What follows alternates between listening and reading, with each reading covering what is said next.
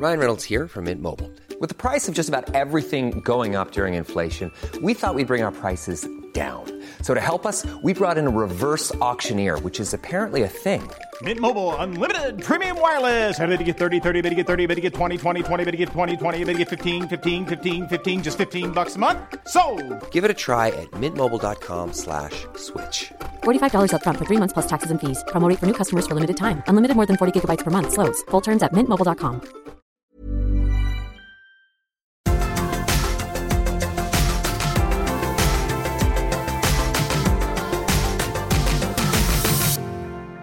Everyone, and welcome back to Cut to the Grace. I hope you're all having an amazing week. Uh, so this is going out on the twenty-second, but we are currently in the second week of lockdown, is it? Which lockdown, babe?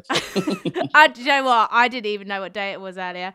But today, I'm so, so excited to have the incredible Ian Destroyer-Stroyer, a k a. Val Michelli, on the podcast. Hello! Hello, hello, hello. So, Ian, well, Ian and yeah. Velma, Ian's had a very extensive career. Angel in Rent, oh. Mary Sunshine in Chicago, Fame, Cats, you name it, he did it, honey. But he's also a teacher, writer, entrepreneur. He got me a job yesterday. And also, uh. gorgeous drag queen, oh. Val Michelli. There she is. She's not there going she anywhere. Is. She won't die. She, she literally went, is she on her tenth year now? Uh, ooh, good question. She's no, she's going into her twelfth long year. That is that is impressive. Um, she's only twelve. Oh, but we'll talk all about Velma. But we technically met when I used to come to your pineapple classes. On my gap year, and you didn't know who I was, but it's fine. You did a gap year. On my gap year, and um, I remember being absolutely petrified of you. Where so? That, when would that have been? When was your gap year? My gap year was in um twenty fourteen. Jeez, so we're talking, oh God, seven years ago. Yeah, I probably was quite scary then. I'm a bit more chilled now. Yeah, but I think, I... I was, I think at that. I think I was trying to be, or thought I wanted to be a dance teacher, like, you know, actually be one, you know, yeah, work yeah. at the colleges and also be a choreographer. So I was like, whip. But now I'm like, that's not for me. So if you come to a class now, it's like, hey, girl, should we dance? Have a cup of tea? You know, yeah. different vibe. But I was, it was kind of the level of like, I was, I was petrified, but I was also like obsessed. That's why I came ah. like multiple times. If I, if I was like, no, I would have only gone once. But I came to a fair, fair few, I think. Yeah, oh, that's good. Loved I don't it. Scare everyone off. I have a, a, another friend, Liz. Um, I think you might have worked for Liz Eliza Jackson from Lambert Jackson Productions, mm. who have been booming over the last year. They've done some really compelling work in this crazy times. But they, um, she came to my class up, uh, when she moved from Oz, and she was performing, and um, she was petrified in a similar way, but she was determined, determined that we'd not only collect, um, connect and click, connect, connect, connect. In the neck. Oh, definitely coined that one. Yeah, she was determined to, to the point where we're actually best friends now. Like, aww. She was determined. And I love uh, that. And yeah, she literally made a beeline. She goes, I will not be scared of this man. So now we like, you know, we can't live without each other. It's fanta- fascinating stuff. I love it. Um, but then I had the most hilarious phone call during my lockdown from Ian about a gig called Wendy House. With um, me, Jodie Steele and Ben Papworth. How much fun was that? Wendy House was a lot of fun. Not just because of the group of people are great, uh, you, Jodie and Ben, um, but it was just joyous. I remember us all coming into the studio on the first day of rehearsals, obviously socially distant, not quite knowing what to do in that dynamic, because, of course, lovey darlings and showbiz folk are huggers and kissers. That's who we are. And so it was interesting, but I think the most joyous thing was just singing, just being with other actors, just creating, coming up with ideas, having been starved of it for a year. So it, almost a year at that point, it, it just was joyous for that reason. And then obviously you guys are so talented and lovely. So it was, it was yeah. the cherry on the cake, really. And I thought it was quite nice because it, like, we didn't take ourselves too seriously. We had a laugh, but we also like worked our asses off for it, you know? We did so many rehearsals. Yeah. We were all so like, we really wanted it to be good. The set list was long. It was all like mashups. We didn't do like the old like, oh, everyone do a solo each and then, do you know what I mean? Um, yeah. It was yeah. just really, we put really a lot fun. of love into it. Yeah. What was your favourite yeah, really moment? Was. I think mine was unagi. I didn't even know what that was from. And so I just thought you were making up a word to say instead of beheaded. Unagi. Beheaded. And actually, when we went, when we actually did the show, I went to say it because we, for those who didn't see it, we started off stage and we did this, you know, it's a voice of God almost, wasn't it? And it got to my line and I, was, I thought, I'm going to do it. Oh, no. And I, I thought I was so funny, Grace. I didn't even say it. That's how funny I was. We were all laughing. And then I was going, divorced. Did I, didn't you then forget the words? Yeah. Yeah. I mean, you played every part in that show. You yeah. actually have. I remember the phone call, actually, when you rung me about doing it. What was the bit in Ex Wives that you're, like, obsessed with? Oh, B six Wives. I don't, yeah, I, I, it's great writing for those. Obviously, it's a brilliant, brilliant piece, but I just don't, it's, something doesn't sit well with me. Wives, wives, like, wives. But actually, when I, we talked about it, and, and as I've kind of, because I am obsessive about stuff, since then I've tried to find actually where would you put it? And it is the only place you put that. No. Yeah. Wives.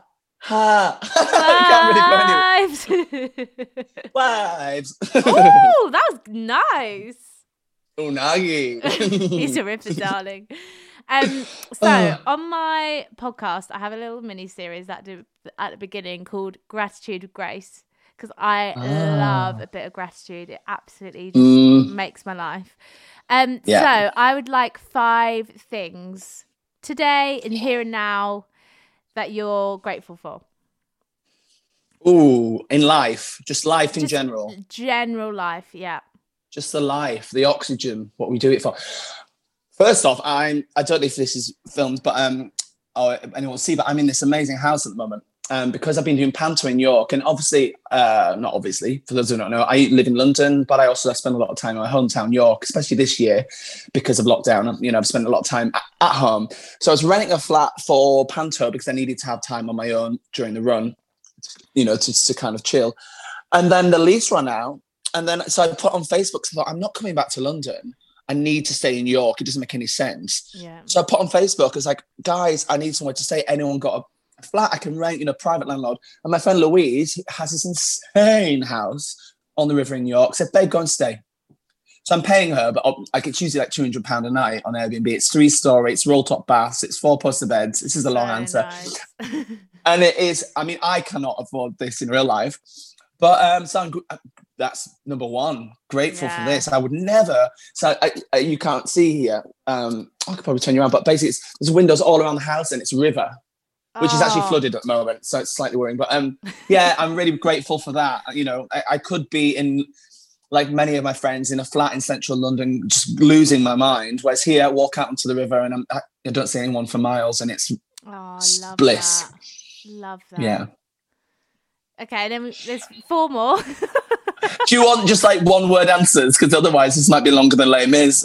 Well, I mean, usually people say like, oh, I love a nice walk or like a cup of tea. Oh. And I gave you like... That's what I love like, about you though.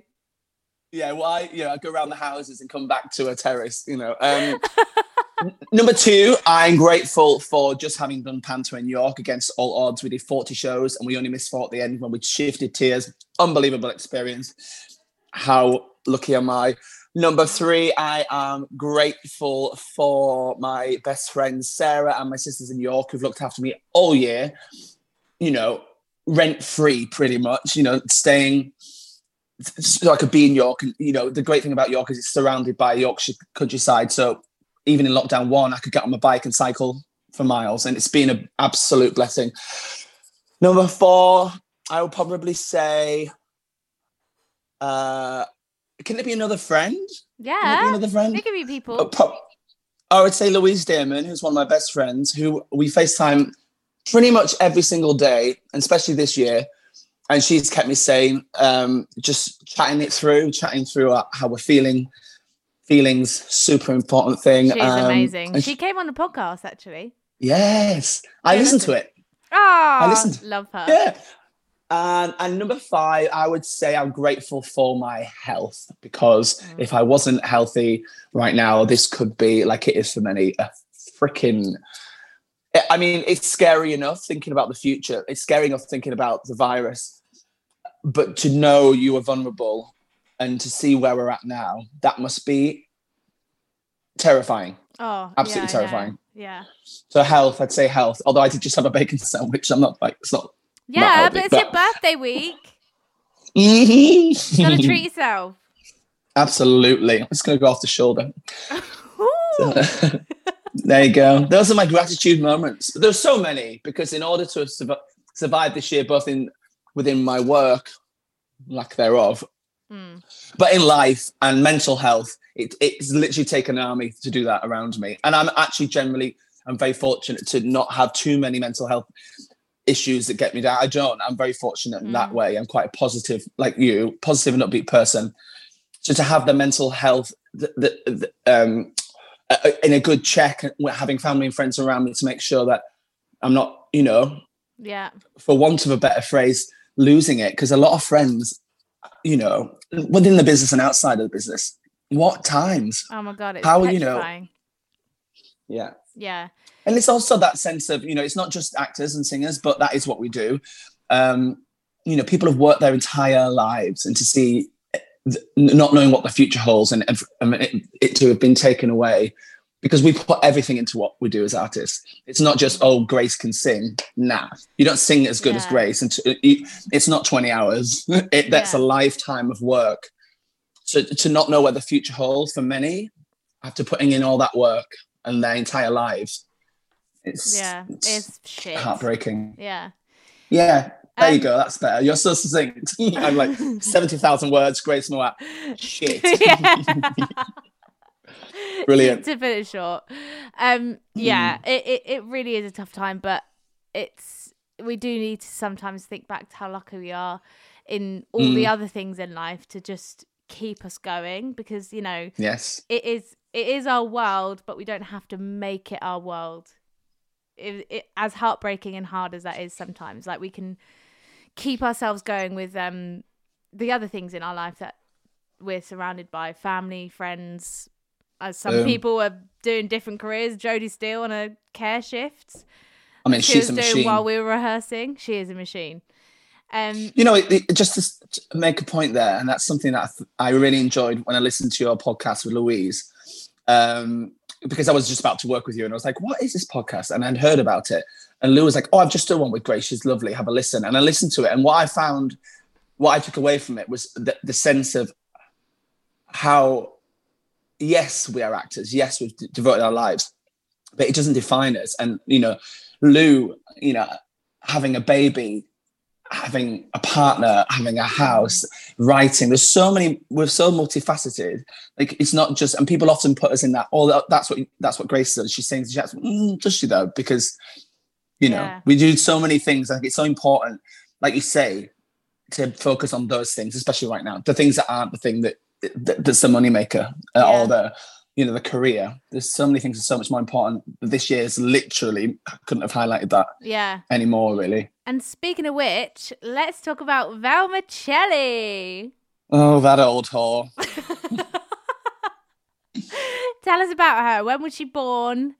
What's been She's your twelve. Most amazing thing that's happened whilst you've been Velma? Because I saw you on EastEnders, darling. That was a highlight, definitely. That was um, so cool. I'm, I'm, I'm actually dating someone at the moment, or however dating works in these mm. times, and uh, he's not in the business, and we were chatting the other day on FaceTime. It's like, oh, blah, blah, blah. And I was like, yeah, I like T V. I was like, I don't really watch T V. He's like, oh, I can't stand these standards. So I was like, that's the only one I've been on.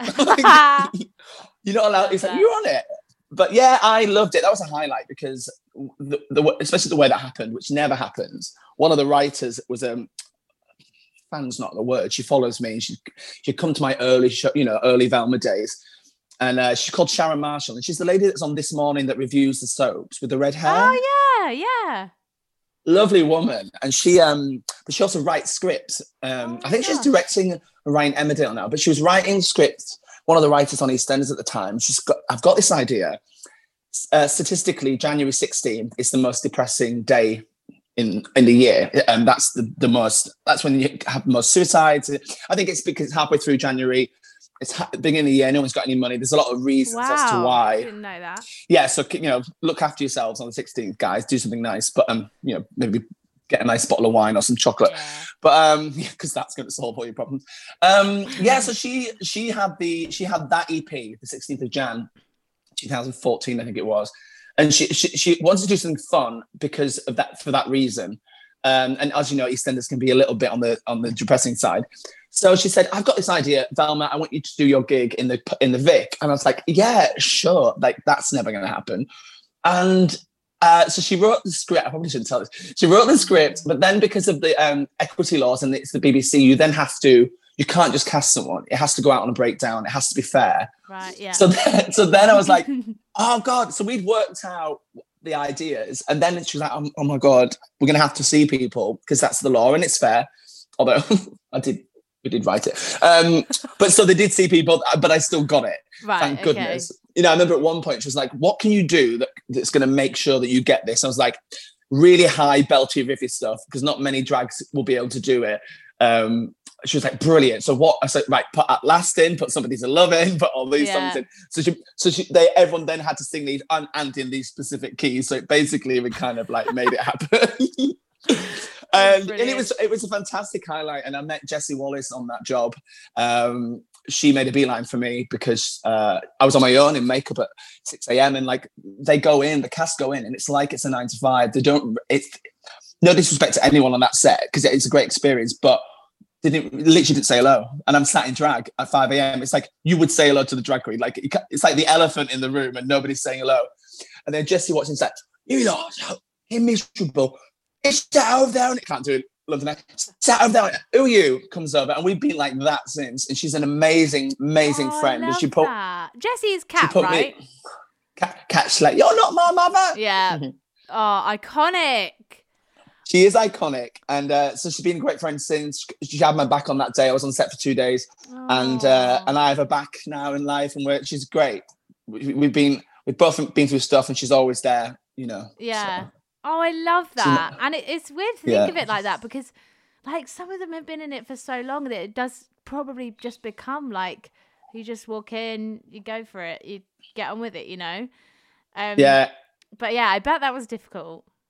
It was difficult because it was a bit soul destroying, you know. And I remember uh, I, a girl, probably shouldn't say this. No, I will say because it, it just got full circle. To the Grace. No, so I was on set. I was on the last day. It was the end of the last day, and I was doing my last song, "Into My Bow," which which I almost got. I don't know if you know, but um, you know the dum bum bum bum bum bum bum bum. Everyone, you know, it's it's a competition on set to get the dun dun duns. I think they're bum bums they call them. So like if you're the last shot before it goes into the credits, and I was going to be the bum dum duns. It was going to cut away to like this fight outside, and then I, I and it's about their love story. And I was supposed to go somebody tell, you know, I'm doing a big riff, and then it was going to go yes, and I, I was like damn it, but they changed it at the last minute, and it had to be Kelly. And Danny Dyer's character, who run the Queen Vic, it had to be them. And I was like, damn it. I thought, to be honest, it's your first EastEnders gig. Like, you didn't get the dum-dums. Get over yourself. But um, but I knew Kelly because she lived, her best friend lived above me in um, in Forest Hill years and years ago. So I went to Kelly. Of course, I'm in drag and I forget I'm in drag. I'm like, Kelly. And she's like, have we met? And I'm like, oh, it's Ian. She's like, oh, my God. And she turned to Danny Dyer and, oh, my God, this is Ian. He's brilliant. Um, uh, uh, anyway, she, What, what do I care? What? What? And literally, it's like wooden. It was. I, I was at the time. I was thinking, it's okay. Maybe he's a method. Maybe he's method. Mm. Method Stanislavski. Maybe he's method. And then, um, and he was. But he was quite rude, Danny Dyer. Cut to, and then um, years later, I did a music video for a great artist called Lucy Rose, brilliant writer. She's going to be a big thing. Um, but she, I was in a music video, and the music video was Danny Dyer's character was wanted to be a drag queen. So the whole music video, he goes into the club and he's seeing the drag queens on stage, and there's this one iconic drag queen that he looks up to be, and who is it? Me. Of so, on, so I'm I'm at the end of the day, and it's me performing a song, and then so he comes on, he walks into the club, and he's like, oh my God, you know that that kind of not that. My, my, That's really bad acting. But, you know, like, oh, my God, that's what I want. And then he gets into drag, and then he goes on stage. He has his debut.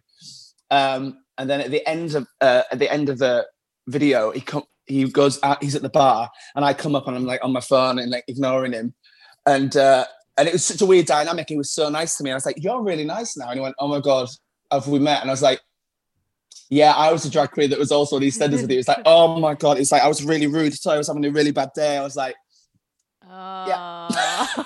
So it was interesting. It, it was happens, such a. Isn't it? It's such a flip, like a yeah. dynamic. That, but it was really, I was like, he was like, "Oh God," and then you know, then we had a, a cup of coffee and said our goodbyes, and it was it was perfectly nice. But um, I want to watch yeah, this Kat, video. It's beautiful. Um, I can't. Oh, I'll post it. Like I'll give you. I'll text you in a bit.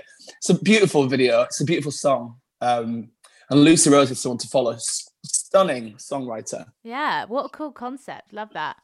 Um, and yeah. tell us about Velma's birth and you, why, how, why, who, what, how, why, where? Well, there was forceps, uh, epidural, and an emergency C-section at the end. Uh, but C for charisma, uniqueness, nerve, and talent. But um, too much. Oh, I don't know. It's a delivery. Um, sorry. Uh, yeah. So basically, I was in Chicago, the musical. Um. And I was a swing. And- hey, I'm Ryan Reynolds. Recently, I asked Mint Mobile's legal team if big wireless companies are allowed to raise prices due to inflation. They said yes. And then when I asked if raising prices technically violates those onerous two-year contracts, they said, "What the f*** are you talking about, you insane Hollywood ass!" So to recap, we're cutting the price of Mint Unlimited from thirty dollars a month to just fifteen dollars a month. Give it a try at mintmobile.com slash switch. forty-five dollars up front for three months plus taxes and fees. Promo rate for new customers for limited time. Unlimited more than forty gigabytes per month. Slows full terms at mint mobile dot com. There's never been a faster or easier way to start your weight loss journey than with PlushCare. PlushCare accepts most insurance plans and gives you online access to board-certified physicians who can prescribe F D A-approved weight loss medications like Wegovy and Zepbound for those who qualify.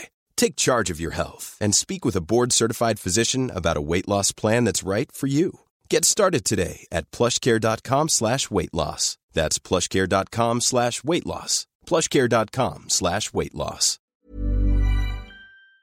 It's understudy Mary Sunshine.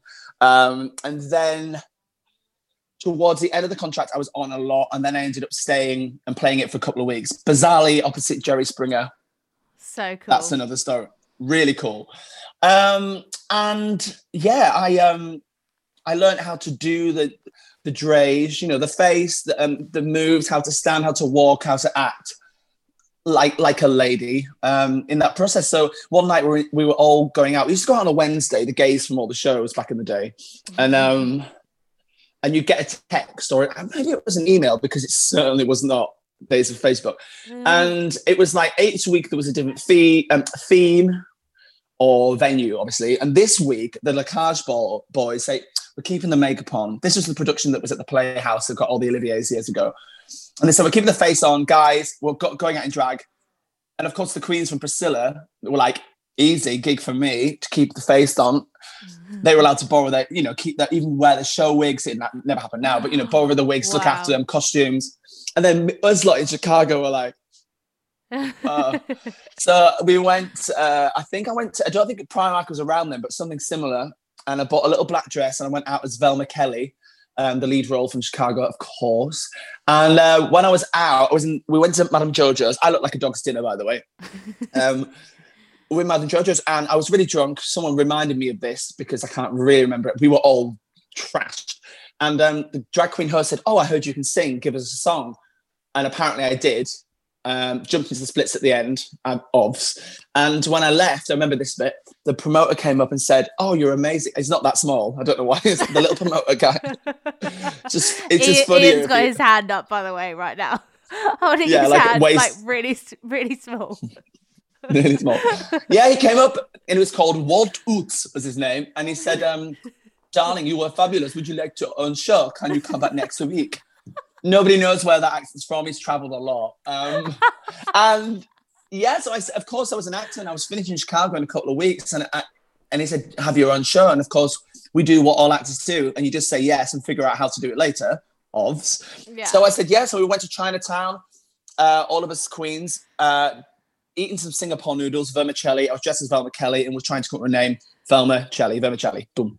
Love that. Yeah, she's um she's she's a showgirl, but she's a bit carby. Yeah.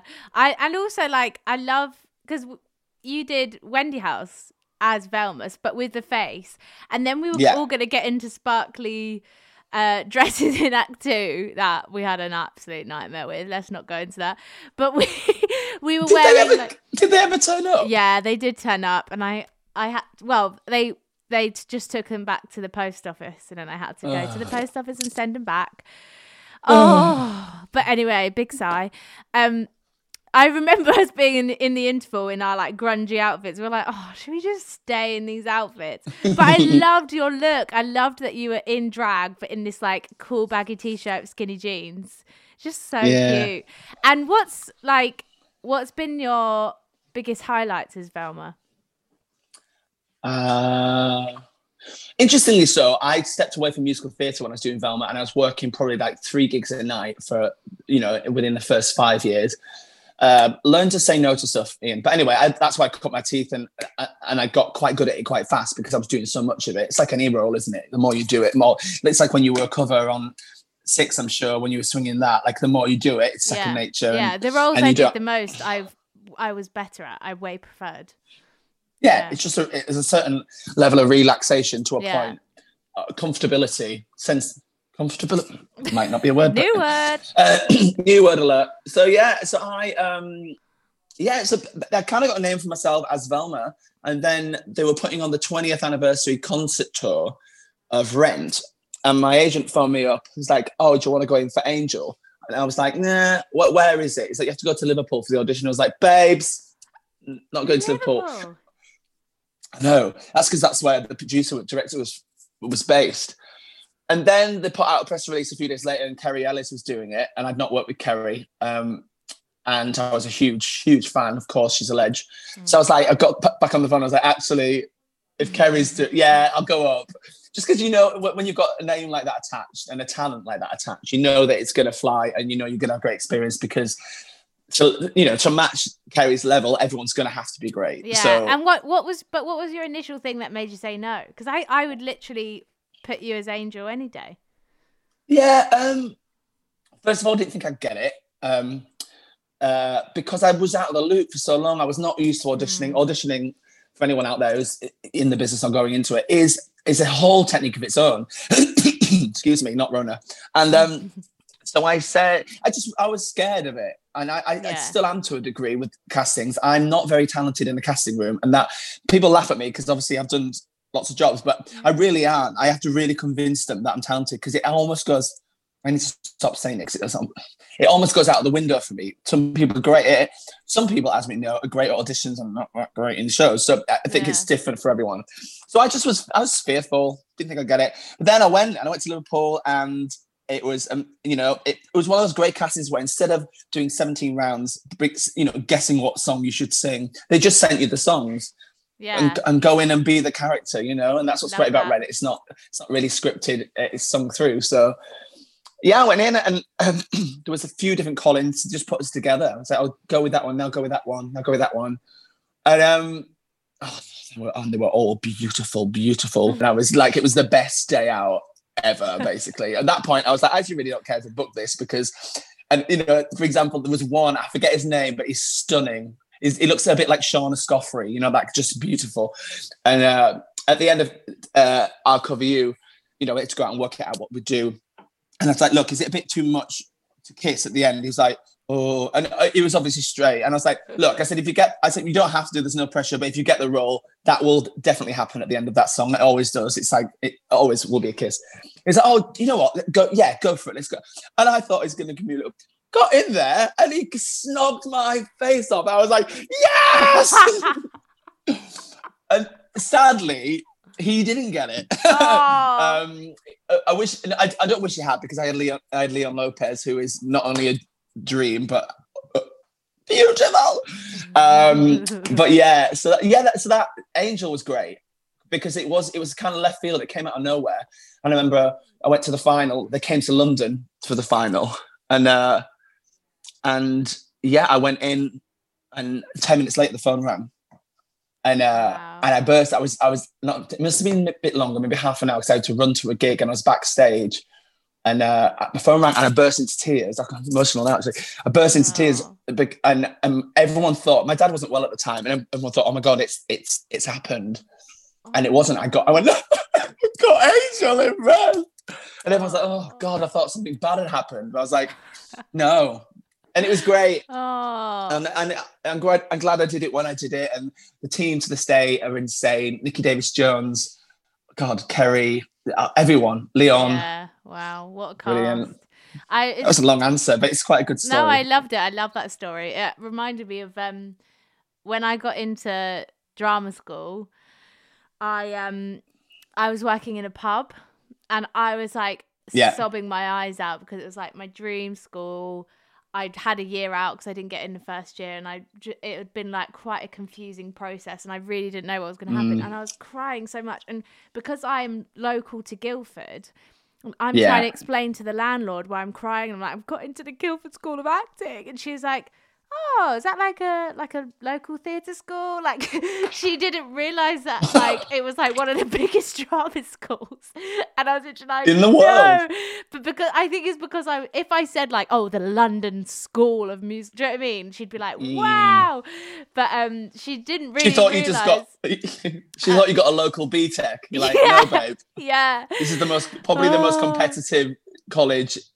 Honestly, definitely in Europe. It was so funny. Um, That's beautiful. Yeah. Though. Oh my God. Oh, oh. Good times, good times.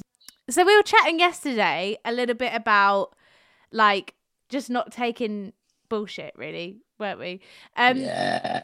I I really I really saw that in you when we well the brief time we got to work together on Wendy House, and it's like a really admirable trait to have, especially in such a industry where sometimes there is a lot of bullshit.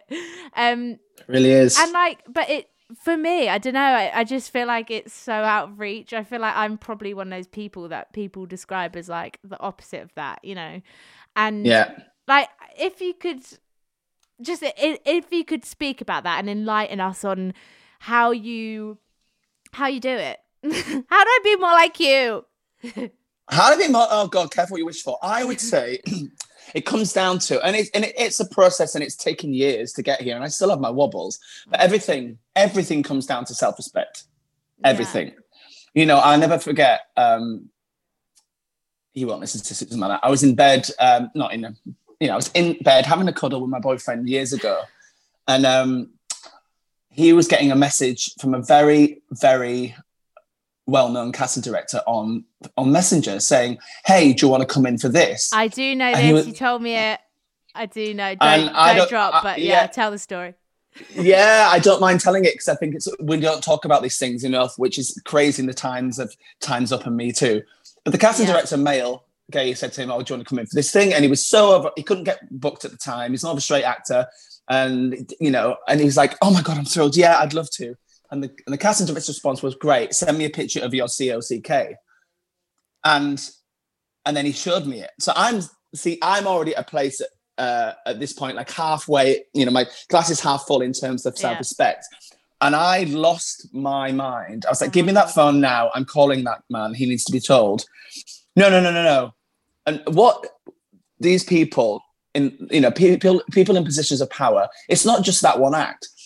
That boyfriend, beautiful guy, inside and out, is a very talented actor. What that did for his self-esteem, it made him feel like a piece of meat, and that's all that people were interested in. And he is a very beautiful man. Mm. And I, I, I, I got, I get, I'm angry now thinking about it because it yeah. makes me want to cry that that happens. It's not just to women; it happens to men. Um, and it really kicked. We actually split up because he couldn't. I think he's better now, but I have so much self-respect.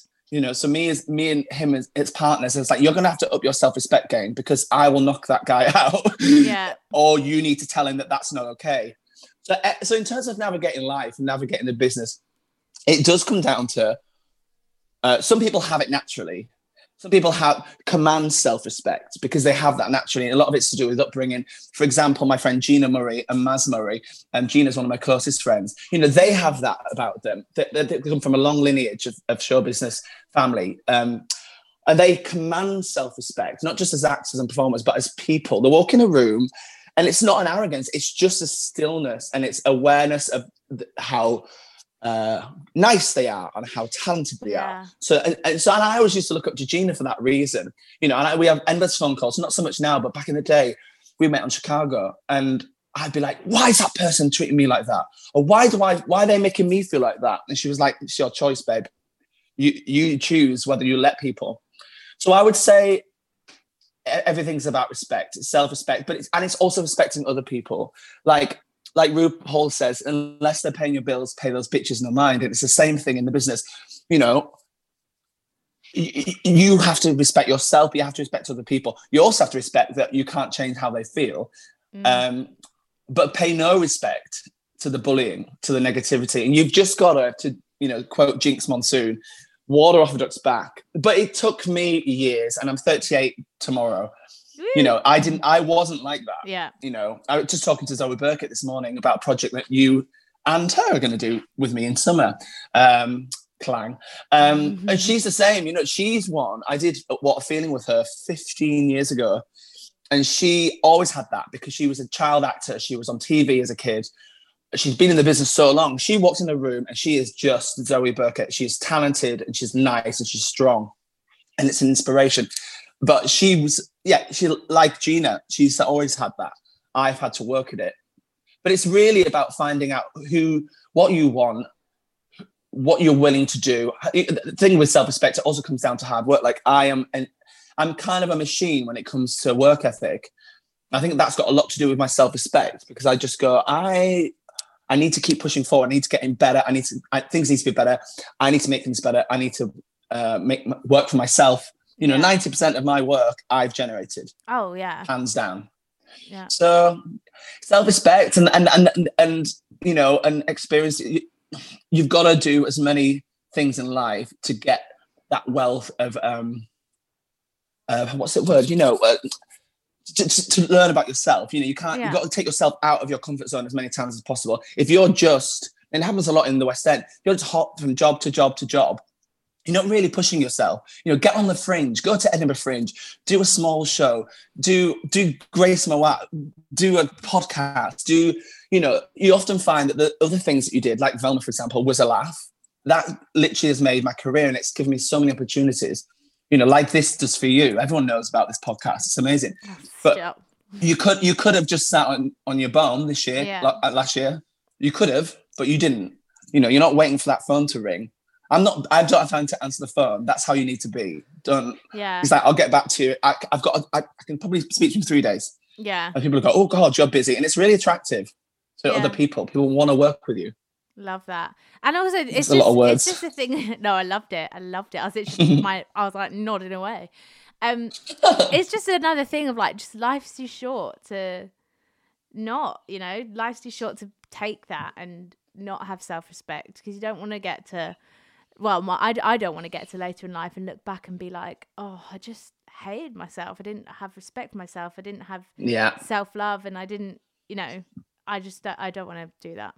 Um, and you see it with friends and, and I've, you know, you try and friends had to do it, you know, there was a really tricky point in my mid twenties to late, uh, mid to late twenties where my friends, I think Kate Tideman's one of my best friends, she used to teach you at yeah. G S A, I think. Yeah. yeah. She's an amazing friend. Kate and Stu, they're married, but there's basically three of us in that, in that relationship, yeah. not in a rude way, but in a, in a love way.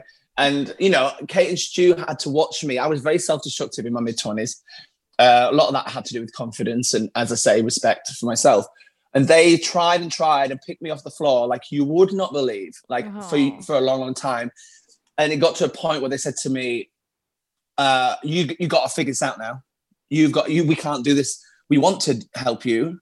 You've got to figure out the answer now. We've told you what, what we think you need to do, but you actually need to go and find it yourself. And it was yeah. very hard. Kate was pregnant, actually.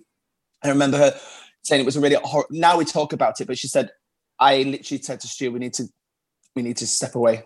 And let him figure it out. And it was hard because they did. I didn't notice as much because I was I was in a big mess. Mm. But afterwards, she, it was the hardest thing. Kate said, I, I've done, you know, having to say, no, I'm not going to see him until he figures it out. And I did figure it out. Thank God. Yeah. And what, lot, what did it know, come from? Just being, just having the mindset of like being a working machine or...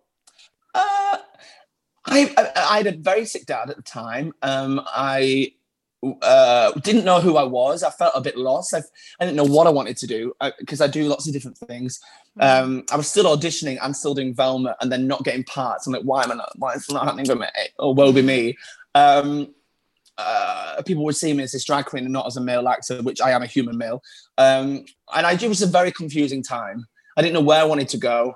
I didn't know where I wanted to be. And that, a lot, you know, lost in the wilderness, you know, within the business, it's easy for it to happen.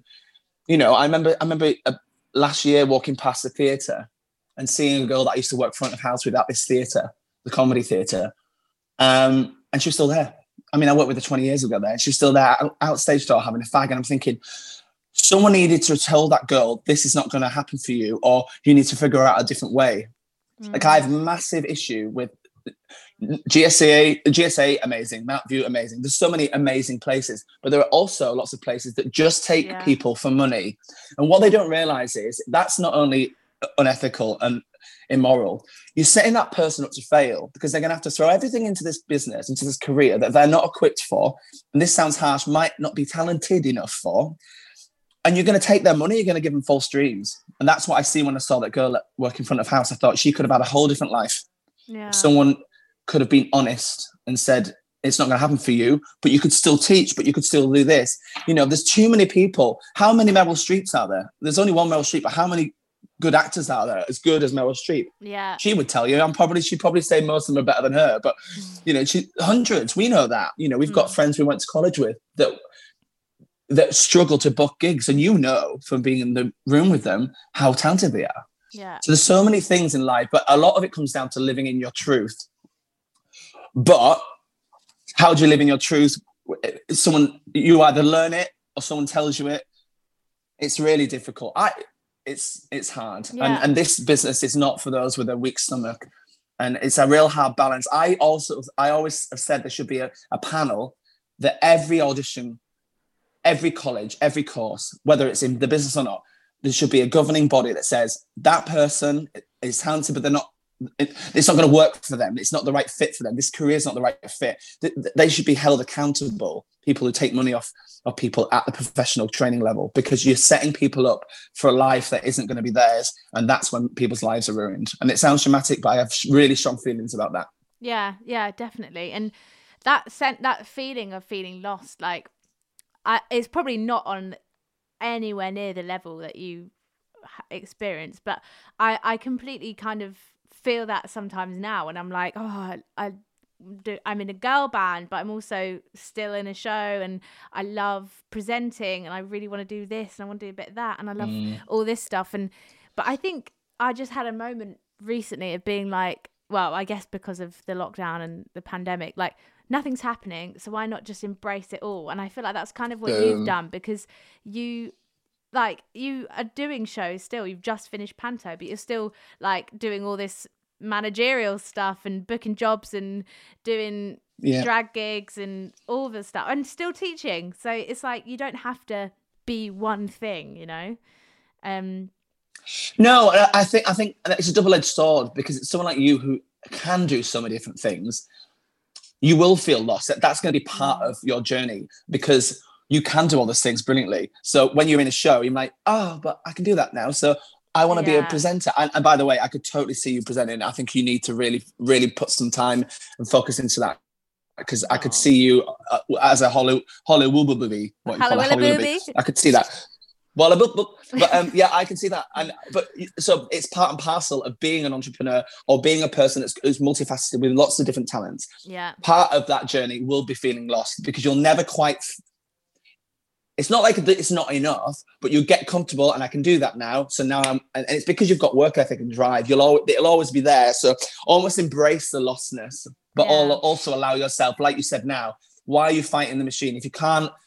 Do stuff now, do stuff you can do, but don't, don't people going, why can't I get seen for this? Or why can't I, you know, it's not going to happen right now. So just focus on something else. Like I've just, you know, got, a, got myself a little Casio keyboard here. I'm going to learn that, you know. Love that. Get on and do stuff. But, you know, I, you're a doer, and, and it is rare. It is rare because mm-hmm. a lot of talented people just expect. And that's not, and and, so, and it does fall in some people's laps. It, it obviously does. We've seen it many times. Mm. But the ones that really, really go are the ones who put in the work and do and go that extra mile. Cheesy. I mean, you know, Meryl, you know, you know full well Meryl Streep will be the first person on set and the last person on set, whether or not, you know, you know that that she just puts that work in. You know, she's turned off off book because mm. you don't get that good.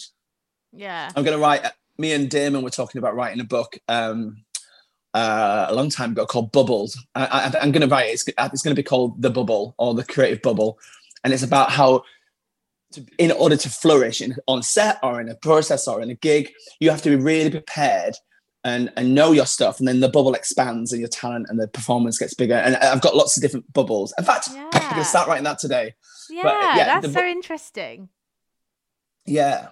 Uh, there's also a bubble about emotion. Me and Damon did acting through song workshop once, and we had, all the kids lost their minds and were crying. We couldn't get them back. It was actually really hilarious. We got told off by the principals, like, "What have you done to these kids?"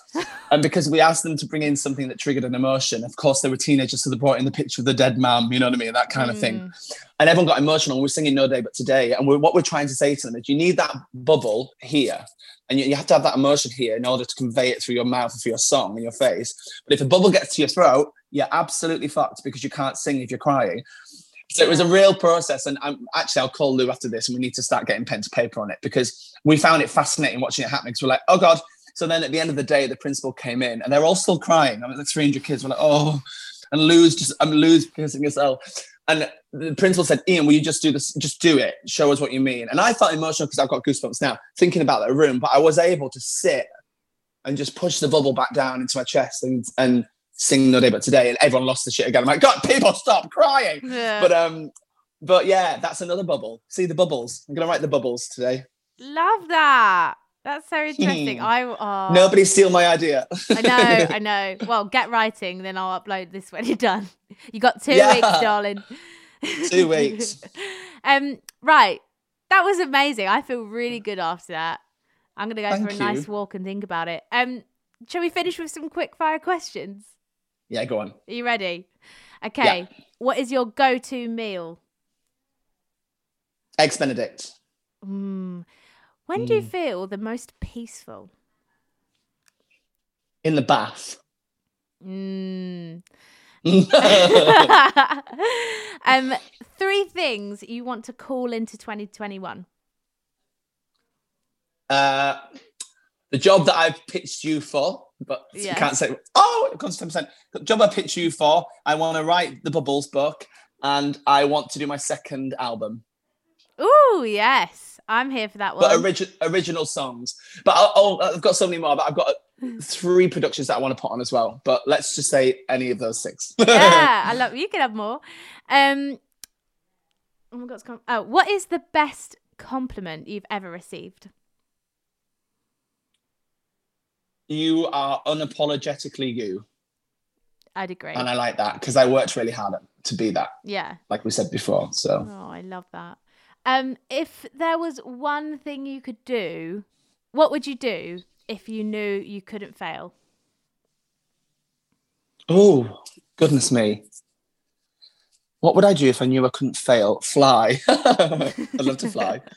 um, I would say nothing because I don't, f- I don't, f- I feel like I could pretty much do anything if I decide to. If I decide to do something, I will make it happen no matter what. And I won't give up. You know, like when we were doing Wendy House, people like, people, pandemic, yeah, fine, move the tables, we'll stand a meter apart. I'm I'm freaking doing this. Mm. You know, I, I, I have that attitude with most things. Unless it's something I don't, I don't really fully believe in, and then I just, it never comes to fruition because I don't put any time in it. Yeah, defo. Mm. Um, and finally, what is the best piece of advice you've ever received? Figure out how to be unap- unapologetically you, I guess. Best advice, and that was probably from yourself. Oh, it can be from yourself. Yeah, I th- I tell myself that on a daily basis. Do you know what?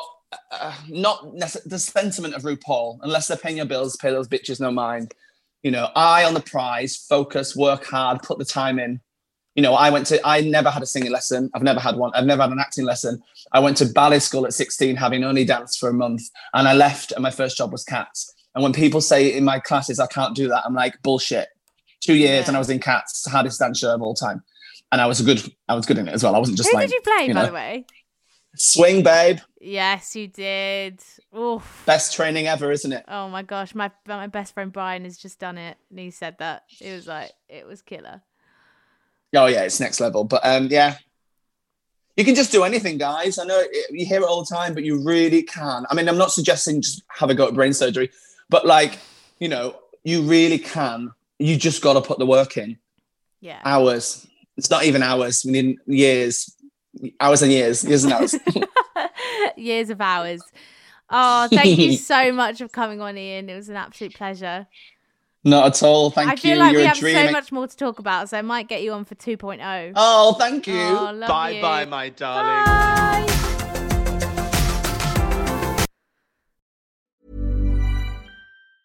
The secret to summer-ready skin is here. Osea's number one best-selling Undaria Algae Body Oil, clinically proven to instantly improve skin elasticity and transform dry skin to silky, soft, and unbelievably glowing. Its signature scent of freshly squeezed grapefruit, cypress, and mango mandarin transports you to sun-kissed summer days. Get healthy, glowing skin for summer with clean, vegan skincare from Osea. Get ten percent off your first order site-wide with code GLOW at osea malibu dot com.